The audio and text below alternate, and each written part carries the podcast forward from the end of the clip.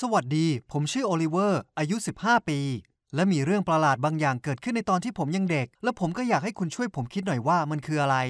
น่าประหลาดที่ทุกอย่างเริ่มต้นขึ้น เมื่อผมดูหนังเรื่อง Breaking Bad คุณคงรู้นะ ในเรื่องจะมีฉากทะเลทรายและรถจำนวนมาก และทั้งหมดนั้นกระตุ้นบางอย่างในตัวผมให้ตื่นขึ้น ผมรู้สึกแปลกๆ ตอนดูหนังเรื่องนี้ เหมือนมีความทรงจำที่ผมลืมไปนานแล้ว เริ่มปรากฏในห้วงความคิดของผมอีกครั้ง ภาพนั้นเป็นเรื่องอะไรสักอย่างเกี่ยวกับทะเลทราย และมันแปลกมากๆ ดูเบลอๆเลือนๆ แล้วจากนั้นผมก็ฝันถึงเรื่องนี้เป็นครั้งแรก ในความฝันของผม ผมยังเด็กมากยังอายุสักสามหรือสี่ขวบได้ แล้วผมก็นั่งอยู่ที่เบาะหลังของรถยนต์ เห็นทะเลทรายอยู่ด้านนอกหน้าต่าง และที่เบาะหน้าตรงนั้นมีผู้ชายสองคน พวกเขานั่งกันเงียบๆ ส่วนผมกอดม้าหรือไม่ก็ลาสีน้ำเงินไว้ในมือ ผมจำได้ว่าตัวเองกอดรัด และบีบมันแน่นเพื่อข่มความกลัวเอาไว้ ผมตื่นขึ้นมาด้วยอาการเหงื่อแตกพลักตัวเย็นเฉียบกอดหมอนเหมือนอย่างที่ผมกอดม้าในความฝัน ผมกลัวมากเสียจนไม่อาจหายใจได้ตามปกติ มันน่ากลัวมาก และผมก็พยายามข่มตานอนให้หลับ แต่กลายเป็นว่าผมลงเอยด้วยการนอนจ้องเพดานเป็นชั่วโมง ก่อนจะพลอยหลับไปในที่สุด อีกหลายวันต่อมา ผมเอาแต่คิดถึงเรื่องนี้ เพราะมันให้ความรู้สึกสมจริงมากๆ ในที่สุดพอผมลืมไปได้ จากนั้นผมก็เริ่มกลับมาฝันแบบเดิมอีกรอบ แล้วก็ฝันอีกเป็นครั้งที่ 3 ครั้งทีสี่ 4 จนถึงตอนนั้นจึงไม่มีทางที่ผมจะลืม หรือคิดถึงเรื่องอื่นนอกจากความฝันของผมได้แล้ว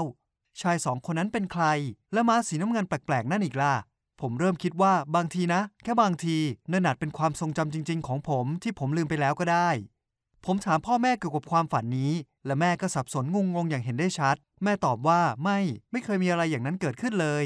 แต่พ่อผมพ่อผมแสดงอาการประหลาดมากจริง ๆ เขาบอกหนักแน่นเลยว่าไม่มีอะไรแบบนั้นเกิดขึ้น แต่เขาก็เขียนอะไรสักอย่างขยุกขยิกบนกระดาษไปด้วย อย่างที่เขาชอบทำเสมอ เวลาที่รู้สึกกระวนกระวายใจ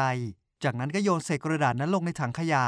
ต่อมาผมไปคุยขยะนั่นกลับมา เพราะบางทีอาจจะมีบางอย่างบอกใบ้ไว้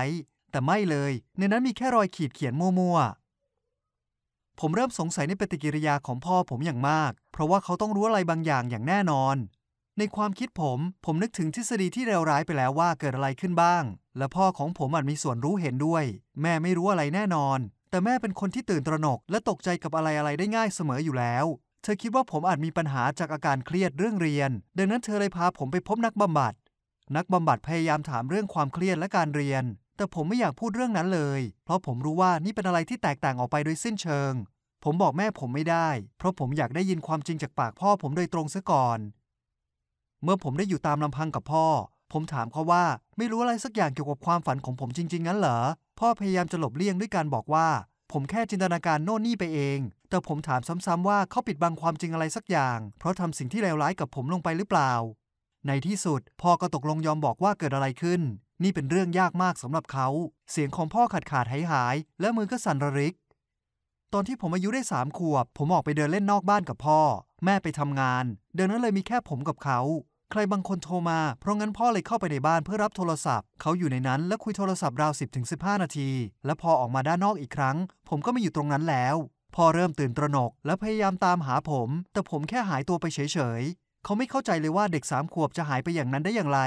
เขาถามเพื่อนบ้านของเราว่าพวกเขาเห็นผมบ้างไหม และพวกเขาก็พูดอะไรสักอย่างเกี่ยวกับรถที่มาจอดหน้าบ้านเรา แต่พวกเขาไม่เห็นอะไรเลยนอกจากรถยนต์พ่อโทรศัพท์หาตำรวจทันที และพวกเขาก็เริ่มค้นหาผม ตอนที่เล่าถึงตรงนี้พ่อแทบไม่อาจกลั้นน้ำตาเอาไว้ได้แล้วสำหรับเขามันยากมากที่จะให้เล่าเรื่องนี้ พวกเขาค้นหาผมอยู่นานครึ่งชั่วโมง แต่พ่อบอกว่าตอนนั้นรู้สึกเหมือนนานหลายชั่วโมง หลังจากนั้นพักหนึ่งตำรวจก็พบผมที่สนามเด็กเล่นห่างจากบ้านออกไปไม่กี่บล็อก ผมกำลังร้องไห้และกอดม้าของเล่นสีน้ำเงินเอาไว้แน่น จากนั้นพวกเขาเลยเอาของเล่นของผมไปเพื่อตรวจสอบ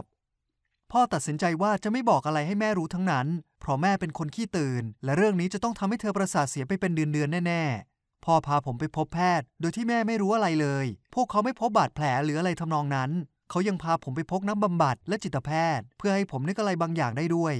และแน่นอนว่าตำรวจก็ถามคำถามกับผม แต่ผมเพิ่งอายุแค่สามขวบ และจำอะไรไม่ได้ทั้งนั้น ในตอนท้ายนักบำบัดบอกว่า คงจะดีกว่าถ้าไม่ย้ำเตือนให้ผมนึกถึงเหตุการณ์ที่เกิดขึ้นในตอนนั้นอีก แล้วพ่อทำอย่างไรถึงปิดบังไม่ให้แม่รู้ได้ ผมก็ไม่รู้เหมือนกัน แต่หลังจากนั้นสักพักเราก็ย้ายไปอยู่อีกเมือง เหตุผลหนึ่งคือพ่อได้งานที่ดีกว่าที่นั่น แต่เหตุผลจริง ๆ ก็คือ ต้องการไปให้พ้นจากสถานที่ที่เรื่องราวทั้งหมดเกิดขึ้น นี่มันเหลือเชื่อเลย ผมไม่ใช่คนประเภทที่ร้องไห้บ่อย แต่ในตอนนั้นผมถึงกับระเบิดเสียงร้องไห้ออกมา นี่นี่เป็นเรื่องจริง ผมไม่ได้เพ้อฝันไปเอง รถยนต์ ม้าสีน้ำเงิน และชายลึกลับสองคน ทั้งหมดเป็นความจริงพ่อแค่ไม่รู้ว่าเขาควรจะบอกแม่เกี่ยวกับสิ่งที่เกิดขึ้นอย่างไร เพราะมันฟังดูบ้าบอมาก และยังเป็นความผิดพ่อ เพราะเขาปล่อยให้ผมอยู่ตามลำพัง ถึงจะเป็นเวลาสั้นๆ แค่ 10 หรือ 15 นาทีก็ตาม ผมบอกพ่อว่าเขาควรเล่าเรื่องนี้ให้แม่ฟัง เพราะตอนนี้แม่ก็กังวลอยู่เหมือนกันว่าเกิดอะไรขึ้น อีกอย่างพ่อไม่ควรเก็บความลับเอาไว้แบบนี้ พ่อไม่อยากทำแต่ก็ไม่มีทางเลือกอื่นเช่นกัน เมื่อแม่กลับถึงบ้าน และพ่อเล่าเรื่องราวทั้งหมด แม่ถึงกับตัวสั่นและปฏิกิริยาของแม่ยังรุนแรงกว่าผมเสียอีก หลังจากนั้นหลายวันต่อมา พ่อแม่ผมโต้เถียงกันตลอดเวลา แม่เรียกพ่อว่าคนโกหก และสงสัยว่าเขาน่าจะรู้ว่าผู้ชายพวกนั้นเป็นใคร กระทั่งพ่ออาจเป็นส่วนหนึ่งของคนพวกนั้น พ่อรับไม่ได้กับสิ่งที่แม่พูด เพราะเขาก็รู้สึกผิดอย่างมากอยู่แล้ว และทั้งหมดเท่าที่เขาทำได้คือตะโกนต่อไปว่า ไม่ไม่ไม่ผมไม่ใช่พวกมัน ผมเหนื่อยกับเรื่องเหล่านี้มากจริง ๆ เพราะผมเป็นคนที่ต้องรับมือกับความทรงจำและความฝันที่จะเกิดขึ้น และความฝันที่เกิดขึ้น ผมยังฝันถึงเรื่องนั้นอยู่แทบทุกคืน ผมออกไปสูดอากาศบริสุทธิ์ข้างนอก ผมจำอะไรไม่ได้เลย ทั้งบ้านเก่าของเรา สนามเด็กเล่น และผมยังกลัวมาก แล้วสิ่งที่พ่อแม่ทำก็มีแค่โต้เถียงกันไปมา ผมกลับเข้าไปและบอกความคิดทั้งหมดนี้กับพ่อแม่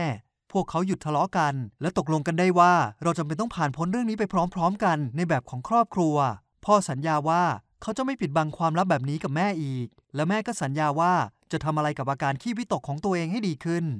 หลังจากนั้นหนึ่งเดือนเราก็ตกลงกลับไปที่บ้านเกิดของผมในช่วงสุดสัปดาห์ เราไปที่นั่น และพ่อก็พาผมไปดูบ้านหลังเก่าของเรา ในตอนท้ายเราไปที่สนามเด็กเล่นที่ว่า ตอนไปถึงที่นั่น ผมเริ่มมึนหัว แทบทรงตัวไม่อยู่ ผมร้องไห้โฮอีกครั้ง และพ่อแม่ผมกอดผมไว้ตลอดเวลา ผมยังจำอย่างอื่นนอกจากเรื่องที่ว่า ผมอยู่ที่สนามเด็กเล่นไม่ได้ ดังนั้นสิ่งที่เกิดขึ้นระหว่างนั้นก็ยังคงเป็นปริศนา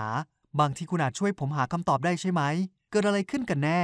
ผมยังคงไปรับการบำบัด และบอกตรงๆว่าช่วยได้มาก ผมยังคงฝันแบบนี้อยู่ แต่เพียงแค่หนึ่งครั้งในรอบหลายเดือน ผมยังหวังอีกด้วยว่า ผมจะจำได้จริง ๆ ว่าเกิดอะไรขึ้น แต่ส่วนใหญ่ผมจะพยายามก้าวต่อไปข้างหน้า และใช้ชีวิตของตัวเองไป และความสัมพันธ์ของพ่อแม่ผมก็ยังแปลกๆอยู่ แต่พวกเขากำลังพยายามหาจุดที่ลงตัวกัน ผมไม่รู้ว่าอะไรจะเกิดขึ้นในอนาคต แต่ผมอยากแบ่งปันเรื่องราวนี้ เพราะบางทีอาจมีใครสักคนที่ประสบเหตุการณ์อย่างเดียวกัน คุณคิดว่าตอนนั้นเกิดอะไรขึ้น ช่วยแสดงความเห็นของคุณไว้ในช่องคอมเมนต์ทีนะ